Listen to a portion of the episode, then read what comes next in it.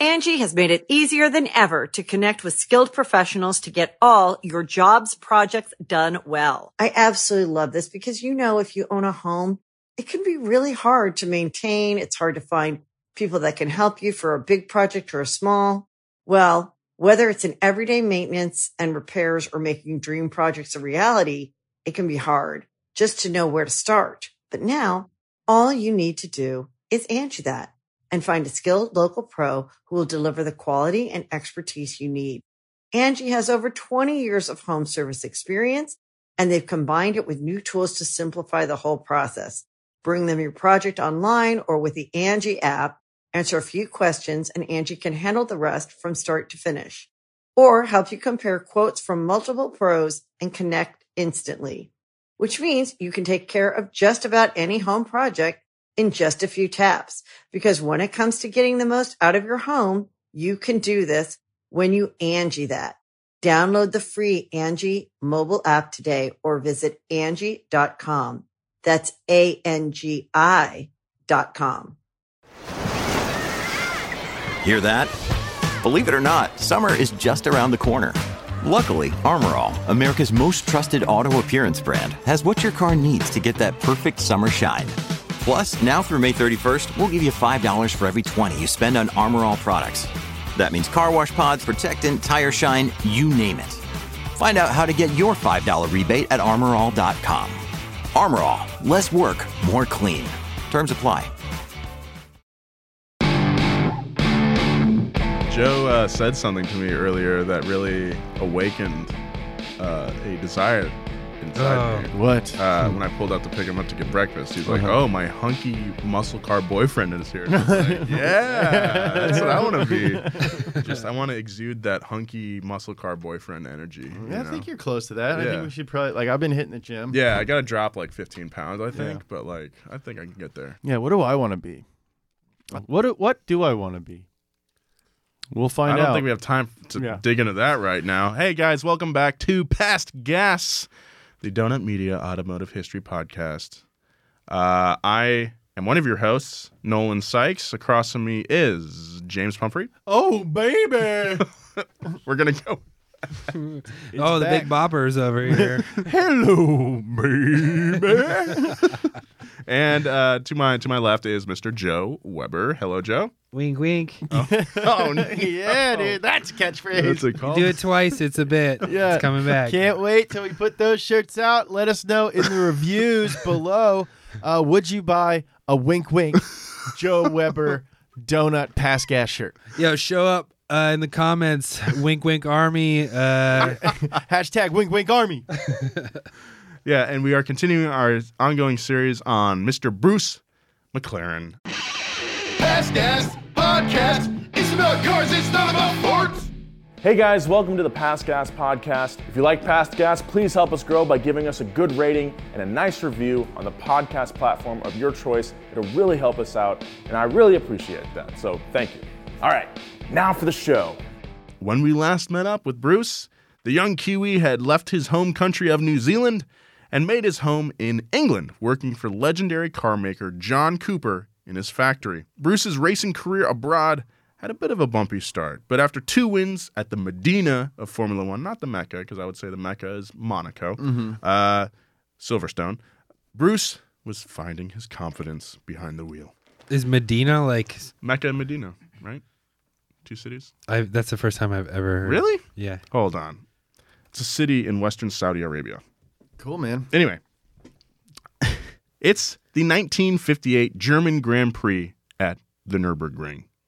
Uh, Bruce finishes fifth overall and first in the Formula 2 class. He was hanging in with the Formula 1 cars. Think about how many Formula 1 cars you have to stay ahead of to be fifth overall, but still win the Form- Formula 2 class. About 21. Sounds about right. I'm not going to contest That's that. That's pretty crazy to just like bump up a class. like, Yeah. That, I mean, that just shows the prowess of, of for Bruce. sure. Yeah.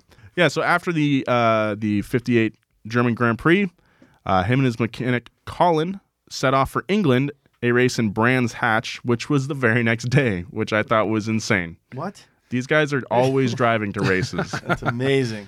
Uh, they managed. and back then, like now, uh, racing is very um, posh. I, I guess like these guys are treated as athletes. Like I mentioned in the last episode, there's just so much data on them. They're checking their pulse and their heart rates. Yeah. You know, they probably like decompress the dudes after every race and like check all their muscles and stuff. Like back then, it was a pretty like ragtag, almost like the circus is coming to town. Yeah, and it's there was no thought for scheduling Yeah. like properly. It's like, hey, we got a Formula One race in Germany. How about we go to Britain the next day? And they're just like, hey man, if there's a race, I'm there. Yeah, drive. I don't know. I guess two races back to back in a day. I mean, it's a holiday weekend. We might as well take advantage. Might as well make a, a vacation out of it. Let's get some Carl's Jr. on the way. yeah, so they managed to complete the 380 mile journey from the Nürburgring to Brands Hatch overnight. And then These Bruce- guys were cooking. yeah, Bruce hopped in the car and finished third at that race. And by the way, he wasn't the only one who made it to that race. It was like pretty much the entire field in Germany. It's like a huge caravan Yeah. of big old haulers and like probably station wagons and stuff just rip it Yeah. down the Autobahn. and then they get on the M1, you know? Yeah, that's a local reference, I understand. Yeah, to England. Everyone in the Midwest right now is like, yeah, 380 miles, that's fine. like, That's pretty good. Yeah. that's, my true. commute. yeah. How far was LA to Albuquerque for high low? It was like 800 miles. so what was that like? So not that impressive. then. 16 hours or something? You know, mm-hmm. we did it in 25 hours. Oh, God, that was Yeah. that was the Our worst. cars broke a lot. Oh, man. Dude, yeah. It was bad. Casey blames my heart attack on that show. She's like, like we just shot season two of High Low. The Z's are awesome now, um, but like she was like very concerned while we were shooting it because the last season was just so hard on us. Um, this one was way easier, but Yeah. last time we were working like 18 hour days for like a month in a row, and I had a heart attack like two weeks after. It was weird, man. Like it that show, like we got in the rhythm of that, like you said, eighteen hour days. It was like, okay, you wake up, drive to the garage, work all day, and then come home, sleep for a little bit, and then just do that. And then after like two weeks, it was like just a weird kind of fugue mind state. I like I forgot to pay bills. Yeah, it's like weird dream state, and like it's not like we were just going and working. It was like the highest pressure, just everything was going wrong. So much stress constantly, Yeah. and just like I think all of us cried. I cried. Did you Yeah. cry? Um, You cried. no, You cried. I was just angry. Yeah, I He's just cried. like writing metal lyrics in his little notebook. Uh, by Bruce's 21st birthday, he had competed in 11 European races and he had finished every one of them. Bruce believes it was because of the shared meticulous nature between he and his mechanic Colin. They always try to be first to tech inspections, first ones to practice, and always have the car looking in tip top shape. Uh, in his book, Bruce maintains that, quote, Three things are important and go a long way towards winning races. Uh, I think it's time for just a little reminder of what racing was like back then. The reputation that open wheel racing has today is of precision and otherworldly engineering and safety. But that's not how the sport was perceived in the late 50s. no? Let no. Let's just listen to how Bruce describes a race in AVUS, Germany. To my mind, it was ridiculous to have a race on the AVUS circuit. It proved nothing, and it was dangerous, consisting of two two and a half mile straights connected at one end by a hairpin and at the other, a very steeply banked corner. And when I say steeply banked, boy, I mean steeply banked. It was around 40 degrees. It sounds more like something you'd see in Running Man 2 full throttle than a sanctioned race. Like just think about that's the most ridiculous racetrack I've ever heard. yeah, it's like a big old oval with a. That's crazy. But not even an oval. It was like hairpins at both sides. Well, what? No, it was a big bank at one side, so Oh, they so could it's like a- maintain speed. yeah. So it's like a freaking slingshotting Yeah. around the moon And to go to Mars. And then you have to go through a hairpin Yeah, at the other like- end. shoot. Yeah. It's like a, it's like the shape of a carabiner. Basically, yeah. Basically, yeah. So like you could just maintain so two and a half miles. So you could maintain just like top out speed. Yeah. For I'm guessing like close to six miles. They said, yeah, they said, or uh, in the book, he says I think the average speed for that race was like 150 miles an hour. That's Wow. absurd. Yeah. Re- remember, this is in the late 50s. yep. Cars didn't have freaking seatbelts back then, I don't think. No. No, not He, at all. he goes on to describe the racing at the AVUS circuit. The race itself was like a group of boys in Dodgem cars with wheels touching, noses and tails bumping, jostling for the lead. But we were doing it at 150 miles per hour. Oh, Dodgem cars are just bumper cars. Oh. Dodgem. Dodgem. Hey, jump in the Dodgem cars. hey, you gonna go get a lolly? I'm gonna get some cotton candy. I'll meet you at the Dodgem cars. Ooh, that sounds fun. I'm gonna try and win a stuffed bear for me mum. There's a part of the documentary where he describes these like really steep banks, and he's going so fast that like it's hard to keep his hands on the bottom of the steering wheel. Like it's pulling his hands oh, down. Yeah, isn't that crazy? That is insane. Bruce's apprehensions about AVUS were justified, as a crash had sent one of the competitors fly, flying 30 feet in the air and ejecting the driver. The car went 30 feet in the air. the car and went spit 30 the feet. guy out. Yeah. The rest of the pack was able to dodge the car and continued their breakneck chase down the straight. So they back then they didn't even have like uh what's it? like yellow Caution flags. rounds. Yeah, they didn't have yellow flags. Yeah. Doesn't sound like it. A- As long as the car, the car, I mean, if the car's not in the way, then it's like, hey man, keep it going. Crazy, Uh, man. Crashes like these were not uncommon in racing back then. Bruce's car threw a connecting rod that race, by the way, and the ejected driver also survived his crash with a broken leg and four broken vertebrae. I feel like if I were a race car driver back then, I'd be like, okay, I'm down to race. Oh, thank God I blew a rod. Yeah, sir. I mean, you know, like, okay, I'm not going to win, but at least I'm not dying today. there does seem to be at least a little bit of that kind of feeling throughout the book because he when he describes times that his car breaks that breaks down he's also he's very sad obviously but also he then like in the same breath describes some horrific crash Yeah. where someone just gets thrown from their car His like- good friend got killed in a race, and then he just like raced the next day. Like they didn't, they it didn't even think about it. It was just like, yeah, of course I'm gonna race. Guys used to die all the time. yeah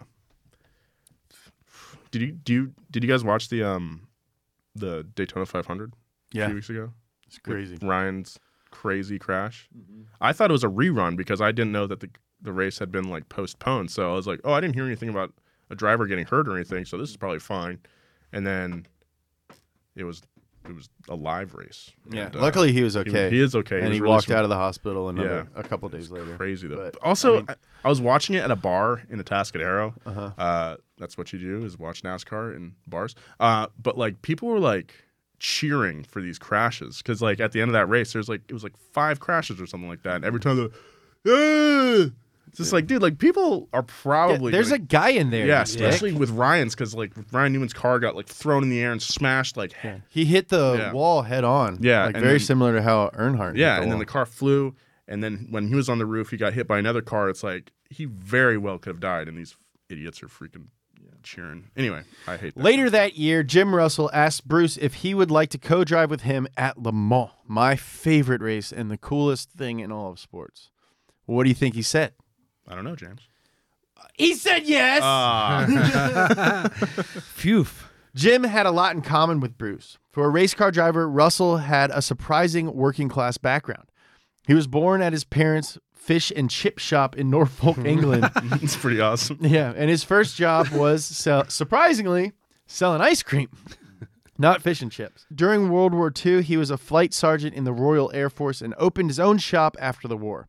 In a world dominated by rich guys, Bruce and Jim Russell were a good match for each other because they weren't rich guys, but they were good. Good enough to compete with them rich guys. It's like us, baby. Came from nothing, came from the bottom. Now we're here, no new friends. Russell's car of choice for the race was the Cooper Monaco, a car I would say looks like a Shelby Cobra with Porsche 356 with Porsche 356 dimensions. Pretty strange looking. Looks like a Jag. Yeah, it's a very strange looking car. Unfortunately for Bruce, the car's performance matched its weird looks at Le Mans. The gearbox started having issues, and soon second gear was no longer an option. When Russell hopped in the car, he could only drive with one hand as he was keeping the car in gear with the other. It kept popping out. Things only got worse for the team when Jim spun out and crashed because of some spilt oil. The Cooper caught fire and Russell was badly burned. He did survive though. Thank God. Despite the bad luck in France, it wouldn't be the last time that Bruce McLaren raced at Le Mans. Yeah, remember later on, if you remember from our Ford versus Ferrari series, uh, Uh, Bruce we have a Ford versus Ferrari series Yeah. on this show. he um he would end up helping Ford with their GT40 program. Mm-hmm. Um, it was very instrumental there. Who played him in the movie? I don't remember. Anyway, Little fun fact about Jim: he would go on to start a racing school that produced some of the best drivers in racing history. F1 and Indy 500 legend Emerson Fittipaldi, Canadian legend Jacques Villeneuve, Villeneuve, Jacques Villeneuve, as they say. That's not how you pronounce that. Villeneuve. Villeneuve, Jacques Villeneuve, and Fifth Gear host Tiff Needell are all Jim Russell Racing alumni. You guys ever watch Fifth Gear? I did. It's pretty good. Yeah, it's like a poppier Top Gear. Yeah, like when I was a kid, I was like a diehard Top Gear fan, so I was like, "Oh, Fifth Gear sucks." Blah Yeah. blah blah. But then now I've like watched it again. I'm like, "Oh, it's like good," and I re- actually really like Tiff Needell. Yeah, it's like uh it's a little bit of a I like the group dynamic more. I think that's what we're starting to go for at Donut, like a a big Like just like a bigger cast. Right. Ensemble, Yeah, I like sure. that. And then um it's on a level it's sort of like Top Gear meets Entertainment Tonight. I think. Huh? It's just a little poppier. Yeah. It's okay. a little broader. I get it. We'll get back to more past gas, but right now, a word from our sponsors. Angi has made it easier than ever to connect with skilled professionals to get all your jobs projects done well. I absolutely love this because, you know, if you own a home, it can be really hard to maintain. It's hard to find people that can help you for a big project or a small. Well, whether it's in everyday maintenance and repairs or making dream projects a reality, it can be hard just to know where to start. But now all you need to do is Angi that and find a skilled local pro who will deliver the quality and expertise you need. Angi has over 20 years of home service experience and they've combined it with new tools to simplify the whole process. Bring them your project online or with the Angi app, answer a few questions and Angi can handle the rest from start to finish or help you compare quotes from multiple pros and connect instantly, which means you can take care of just about any home project in just a few taps. Because when it comes to getting the most out of your home, you can do this when you Angi that. Download the free Angi mobile app today or visit Angi.com. That's A-N-G-I dot com. When you need mealtime inspiration, it's worth shopping Kroger, where you'll find over 30,000 mouthwatering choices that excite your inner foodie. And no matter what tasty choice you make, you'll enjoy our everyday low prices, plus extra ways to save, like digital coupons worth over $600 each week. You can also save up to $1 off per gallon at the pump with fuel points. More savings and more inspiring flavors make shopping Kroger worth it every time. Kroger, fresh for everyone. Fuel restrictions apply. It was at a race in Portugal that Bruce saw a friend have a very near brush with death. Uh, Jack Brabham, if you remember from the last episode. The Australian, The Australian- heartthrob. That's right. Yeah, super hot guy who just, Just- drifted every corner. Is he hot? Let's check if Jack Probably, Brabham was dude. hot. Is Jack Brabham hot? Google it. He's like rugged looking. He's rugged. Yeah. Do you think he gives off a muscle car boyfriend vibe? Nah, No. nah. Well, he's strictly exotics. Yeah. He's like he. I mean, he's he's, still cute. like He's he's, still fine. hanging out in the Yeah. high He school looks kinda parking like lot. Malcolm. Yeah, a little bit. Looks a little bit like Malcolm. yeah, that's um, funny. I think if you want to get this muscle car boyfriend vibe, you got to start dressing like Tony Angelo, maybe. Okay. I mean, oh, just like every other. So Yeah. dressed like I'm on Hot Rod. yeah, I think Tony Angelo gives off the muscle car boyfriend. we need to get you some like Oh. ripped, uh, ripped jeans, but ripped from the store. or like some sleeve tattoos. Yeah, you need some sleeves and some boots. I I have boots. Oh, damn. Yeah. That's a good muscle car boyfriend vibe. Yeah, I think so. Thank you. You got shoes. I'm gonna go to Buck Mason. No, I'm gonna go to I'm gonna go to Mack Weldon. I'm going to go to Mack Weldon and get some sweats to really. Uh, yeah, so sorry. Uh, Brabham, uh, he was cut off by a local driver named Cabral, which sent Brabham off the track. At a- I am Cabral. it does sound like a fighting character. yeah. What's Cabral's finishing move? Uh, cutting you Side off. swipe. Yeah, he Oh, sideswipes you. yeah. Uh, yeah, so Cabral's sideswipe sent Brabham off the track at 120 miles per and into a power line post. Uh, Jack was thrown from his Cooper race car and directly into the path of the Kansas City Flash, a guy named Masten Gregory. Gregory swerved his car around Brabham and across some power lines and had the had the presence of mind to steer his his race car with his fingertips so he wouldn't be electrocuted by the power lines. Was he wearing like rubber fingertips? Like, why would it? No, just still- no, so he could pull it off and it wouldn't like Yeah. lock. Oh, Because when you're getting electrocuted, you can't let go. That makes sense. Uh, Jack survived the crash with just some bruises and drove up Brands Hatch the next weekend. My God, these guys. It's crazy. Can you imagine having like the wherewithal to like in a split second swerve and then like put your fingertips on? like the time must have slowed down so much because you're like, oh, Jack Brabham flying onto Yeah. the road in front of me must maneuver car. That's something Oh, like the real Flash would do. yeah, I'm gonna drive over some power lines. Are they gonna be live or not? I don't know. Neep. Little fingertips. It's Uh, insane. And what is also crazy is at this point, Bruce is only 22 years old. And in 1959, he was chosen to drive for Cooper in the U.S. Grand Prix. What were you doing at 22 years old, James? 22 years old, uh, taking improv classes. Not and not racing at U.S. Grand I wasn't racing in the U.S. Grand Prix. No, no, no, no, no. Joe, what were you doing? I just moved to LA and I was working uh, for months without being paid for Gurney Productions. I'm gonna call you out. Gurney Productions uh, didn't pay me for three months, and that's why I almost had to move back home. Damn, I'm glad that you didn't have to move back home. I used to work for American Idol. That's what I was doing at 22. Did you meet Clay Aiken? I did. Whoa. Yeah. Okay. I met all of them. Okay, All of them. All Clay Aiken, Clay Aiken. Uh, Ruben Studdard. I did. Yeah. Met Ruben. I was on the season that um that gray haired guy won. Oh, Taylor. Taylor- Uh, uh, I remember he was like a country dude. yeah. Yeah. Yeah. He's a silver fox. He's Yeah. a real piece of shit. He's not a nice guy.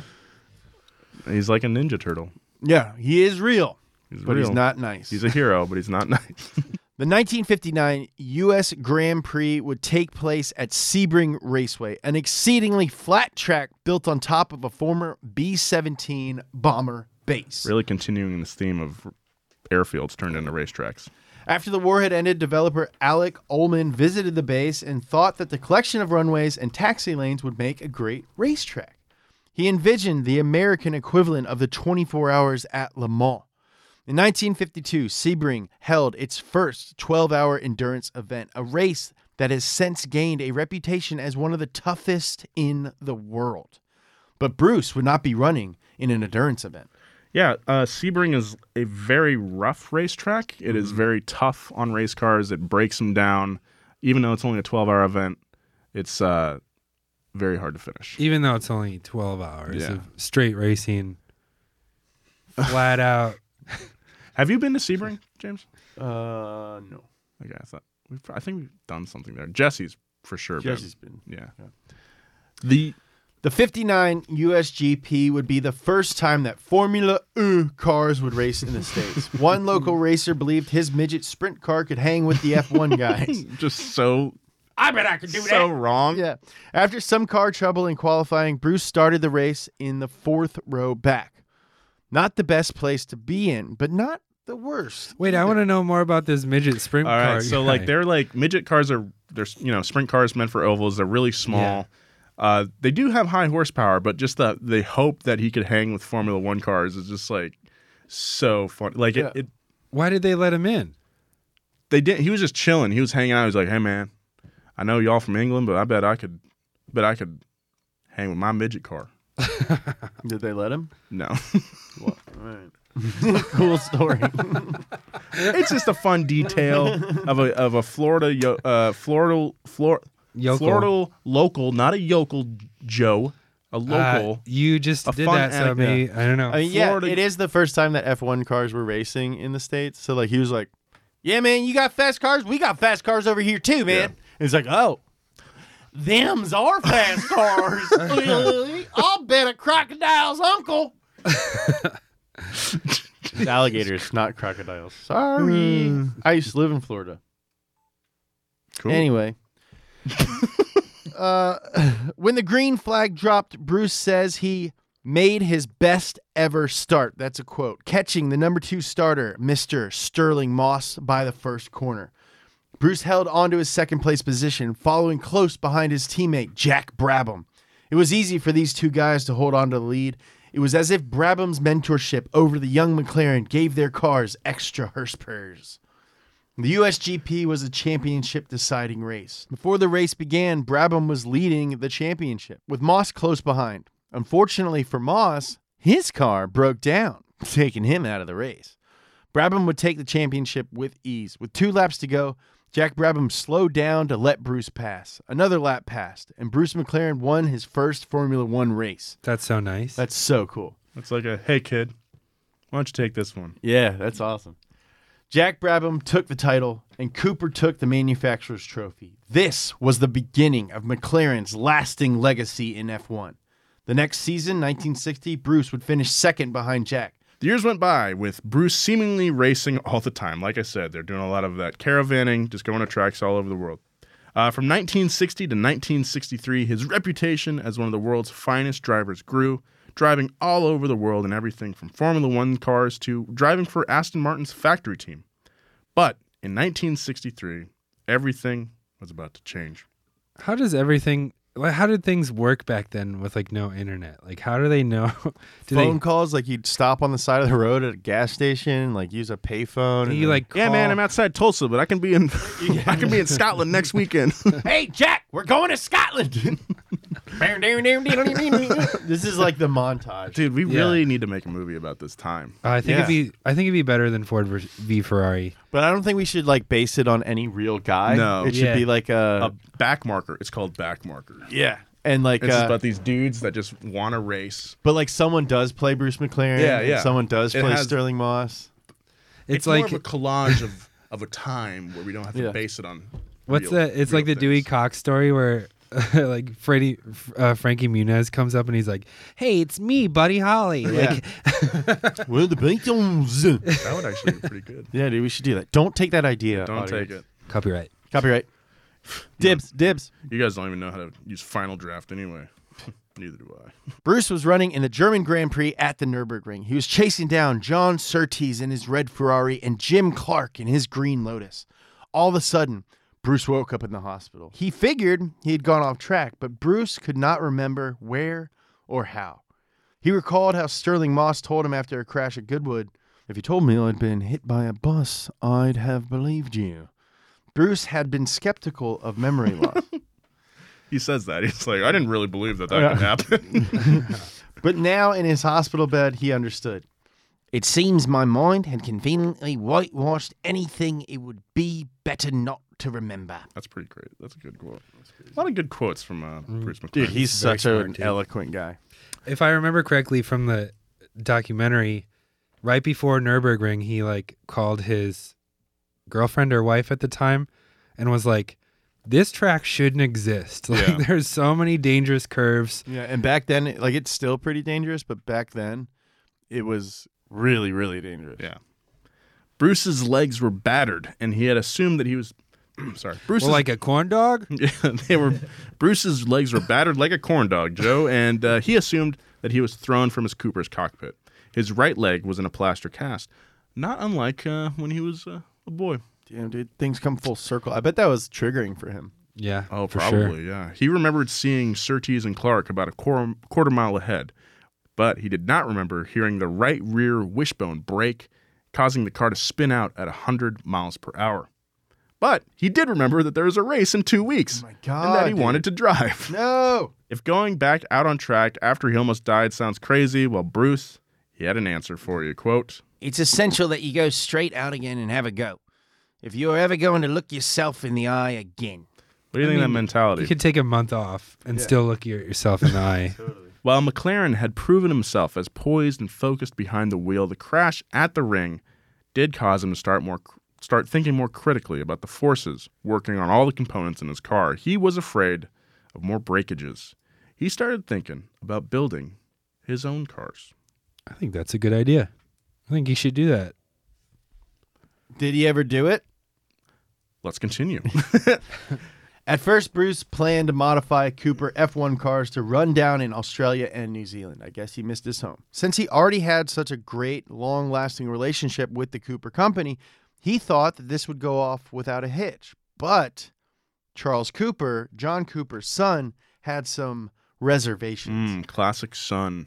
Yeah, he he Classic son mentality. Yeah, I, this is my this isn't my dad's company anymore. It's mine. He didn't like the idea of a young Kiwi modifying John Cooper race cars to be very different from what Cooper intended, and then racing under the Cooper's name. It's somewhat reasonable. Also, they were kind of worried about uh, um, uh, liability. They're also very worried about liability Mhm. because So if for- s- something had gone wrong with one of those cars, it technically would be Cooper's fault, and they're afraid of getting sued. Yeah, that's I understand. Yeah. But it's not completely different from what he intended. He wanted to win races. Yeah, but it wouldn't te- like uh, Bruce's idea was to kind of change it so radically that it wasn't really a Cooper anymore. Right. It's like if someone was like, "Hey, I want to take all your donut videos, um, but I'm going to change them, but I'm still going to call them donut." Yeah. I'd be like, "Yeah, right. Yeah. No, you're not. No, you're not. No, you're not, dude. I'm gonna fing karate chop you. uh, because of all these reasons, it looked like Bruce would not be racing Coopers in Australia. No matter, he decided he would just race his own cars in Yeah. Australia. Bruce teamed up with Timmy and Teddy Mayer. Hi, I'm Timmy. This is my brother Teddy. hey, Uh, Timmy was a racer, and uh, Teddy was his brother slash manager. They're both from America, uh, along with Bruce's longtime assistant Owen Young. The four men formed a team. It was called Bruce McLaren Motor Racing, or BMMR for short. Their first project was developing a new 2.5 liter engine. Bruce planned for a shorter piston stroke. Ooh and which would uh, improve responsiveness, throttle responsiveness, and how fast the engine can turn. So, like, shorter stroke, that's higher revs. I think short stroke is a good name for like a little grease monkey kid. Mm-hmm. Hey, short stroke, bring me bring me that wrench. My name's Short Stroke for some reason. uh, yeah, so the rules under which the team would be racing down under uh, dictated the races would be shorter, which meant smaller fuel tanks uh, had to be fitted on the car, thus making a skinnier car. Bruce modified the Coopers with stronger body panels, with under seat fuel tanks, and some new suspension. Sounds like foreshadowing. Uh, this, the cars were painted with the racing colors of New Zealand British green with a silver stripe. I just want to thank you guys for not doing the side talk. This like the side mouth thing. I've been very tempted, but listening back to the DeLorean episodes, I, I see why you didn't like it. yeah, I don't think it worked. No. We'll be right back with more of this story, but first, a word from our sponsors. Hey, it's Kaley Cuoco for Priceline. Ready to go to your happy place for a happy price? Well, why didn't you say so? Just download the Priceline app right now and save up to 60% on hotels. So, whether it's Cousin Kevin's Kazoo concert in Kansas City, go Kevin, or Becky's Bachelorette Bash in Bermuda, you never have to miss a trip ever again. So, download the Priceline app today. Your savings are waiting. Go to your happy place for a happy price. Go to your happy price, Priceline. So, racing artist Michael Turner topped off the car with a custom emblem for the McLaren team, a Kiwi on a checkered flag with a race car silhouette on a shield. So Sick. this Yeah. is a cool part. They they took this engineer, uh, what's his name? I don't know, but he he had this like material that they didn't even know about. He had just come from making the Concorde plane, What? and uh, he was like an engineer, part of the design team for that. And he stole a bunch of stuff. well, he like he let them know about this new material that was like crazy metal. I don't know what it was, but they used it with in the construction of the body of this car. That's nuts. And Yeah. here's the logo. I think that's very cool. It is very cool. It's way different than what I was imagining in my mind when I. Uh, I love that out cra- loud. little crab-looking uh, front view of the car on top. it does look like a crab.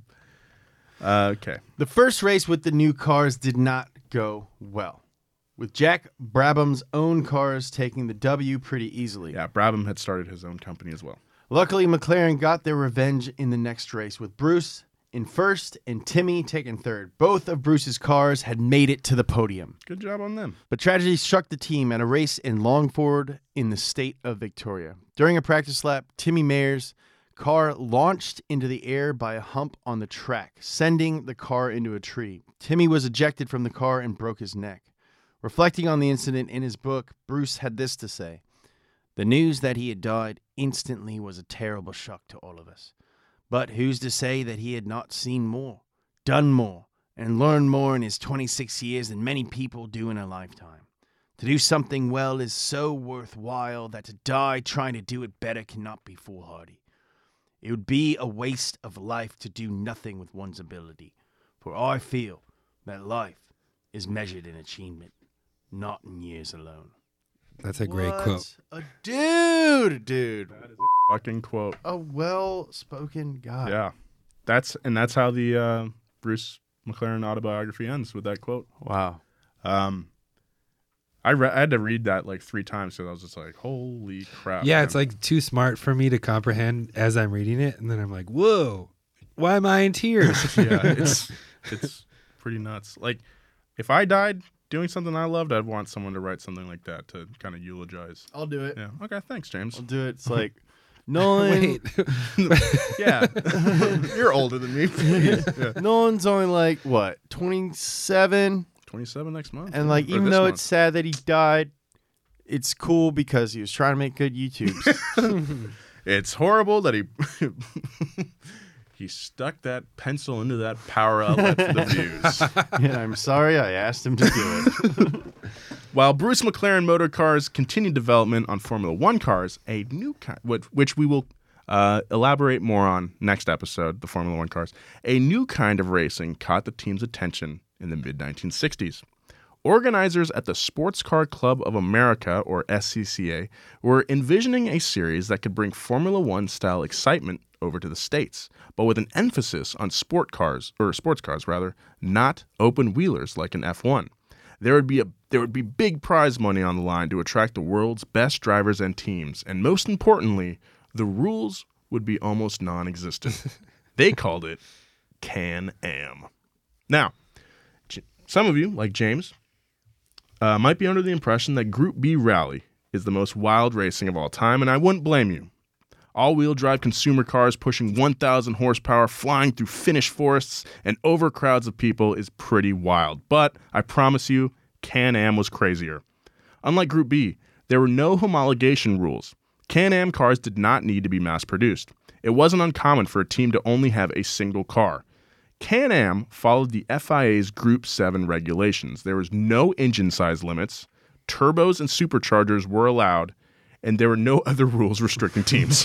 that was it. so like the only two rules are there are no rules twice. Yes. all a Can-Am car needed, yeah, all a Can-Am car needed to be race legal was two seats, bodywork that covered the wheels, and a roll bar. It was a race engineer's dream come true. Nolan, it was Bruce McLaren's dream come true. BMMR entered the inaugural 1966 Can Am season with the McLaren M1B. Of all of McLaren's Can Am cars, this one looks the most like a traditional sports car. It was powered by a 5.4 liter Chevy V8, while the frame was made out of steel and body aluminum. Bruce was able to pilot the M1B to a second place championship finish that year behind John Surtees. That's Surtees. That- Oh, Surtees! the guy Bruce was following during his crash at the ring. The runner up finish didn't discourage the McLaren team. From here on out, would be McLaren domination. Domination.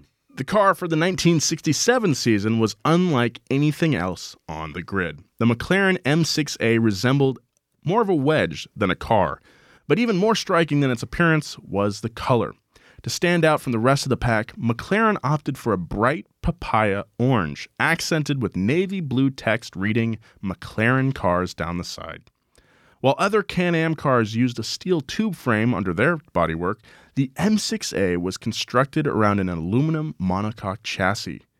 In 1967, Yeah. that's some stuff that they were doing with the uh, the Acura NSX, uh, McLaren F1, which we'll talk about next episode. Um, That's like some crazy shit for the late 60s. The 5.8 liter Chevy engine was mounted in the middle of the car for near perfect weight balance, while fuel tanks rode shotgun on either side of the driver. Ah, dude. Let's just make like a pit full of gas tanks and put the driver right in the middle. Maybe more impressive than the car was how long it took them to build it. From drawing to driving took only 11 weeks. God. Well, it's shaped, it's shaped like a wedge. So the drawing mean- probably didn't take that long. fair enough. Fair enough.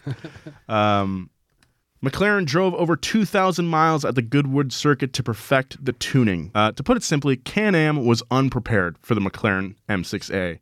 At the first race of the 1967 season, McLaren driver Denny Hulme took the checkered flag.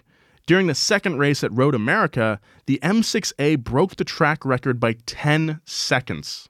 Dang.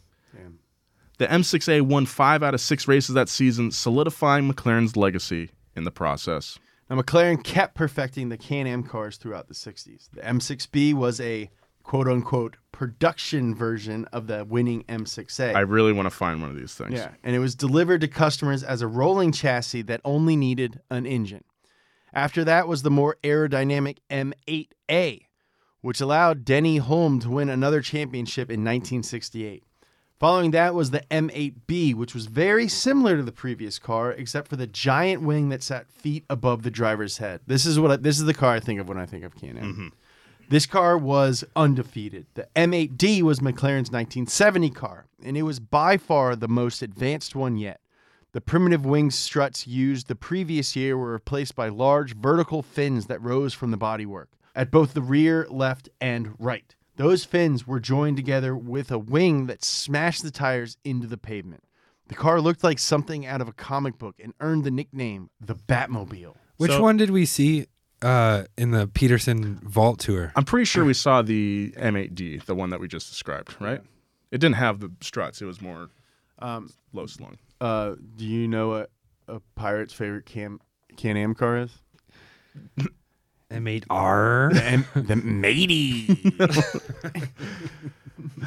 the matey. Like I, I So they encourage call their friends. if you if you guys have time or if you're not driving, I, I encourage you to look up the M8D. This thing is it's beautiful, man. Like I can't imagine what it was like to drive this thing. M8D or M8E? M8D. On June 2nd, 1970, the McLaren team was testing the new Can Am car at the Goodwood circuit. They were putting the M8D through its paces. The car's 7.5 liter Chevy power plant made around 680 horsepower. And when combined with the superior aerodynamics, the, A- the M8D was sure to be another winner for McLaren. Bruce hopped in the car to give it a whirl. On the Lavant Straight, Goodwood's backstretch, the M8D's advanced wing failed. The car lost all downforce on the rear wheels, immediately throwing off Bruce's balance, sending him into a spin. Bruce and the M8D left the track and they collided with a bunker that was being used as a flag station. Bruce McLaren was dead. He was only 32 years old. The shock was felt around the world. Racing fans across the globe mourned the loss of one of the sport's greatest figures. How could the company that bore his name go on without Bruce McLaren? How would they? We'll find out that next time on Past Gas. Man, way to end on a oh, bummer. Yeah. But, you know, based on things that he's said before, that's the way he would want to go out. Yeah, at 1000%. There's no way that Bruce would have wanted to just get old. you Right. know? Yeah. In this documentary, you, he kind of has this like maturity that's like, you know, he didn't expect him eh, to get old and feels like he, like every race, he's like kind of bracing for this kind of moment, Yeah, he's but kin- also all right with it, you know? yeah, in a way, like That's what made him good. Yeah. he was chasing it almost. You know, like he was like, and then I'll die. In a way, yeah. Because like he he had been, I mean, he got in a in a weird way, he got that stage of like being bedridden as an old person out of the way super early. Yeah. You know, he knew what that was like, and he, you know, I don't blame him for not wanting. He's to go like back living that on borrowed time. In a, yeah, I guess in a way. Yeah, he. I mean, he didn't like have terminal illness or anything, but Yeah. He just knew what that those ending stages of life was like. He had already done it and he didn't want to do it again. Yeah. Yeah. Damn. Wow. He's younger than me. Isn't that that's yeah, crazy? he's younger right? than Joe, right? Yeah. Well, uh, Thank you for yeah. listening to Past Gas and uh, supporting us here at Donut. If you don't already know, uh, we also have a YouTube channel. We make a lot of videos. Uh, in the next couple months, we're shooting to have one video every day forever. Oh boy. Uh, yeah, so uh, we're right in the middle of that. Um, make sure you follow Donut Media on all social media at Donut Media uh, to get some behind the scenes looks and some sneak peeks at all the stuff we're working on. Follow me across social media at James Pumphrey. Follow Nolan at Nolan J Sykes. Follow Joe at dark underscore webinar. Gotta change that name. Yeah. Um, Unless you like it. yeah. Uh, yeah, man. I love you. Tell tell your friends that you love them. Yeah. Yeah. I want to make a correction uh, from last week.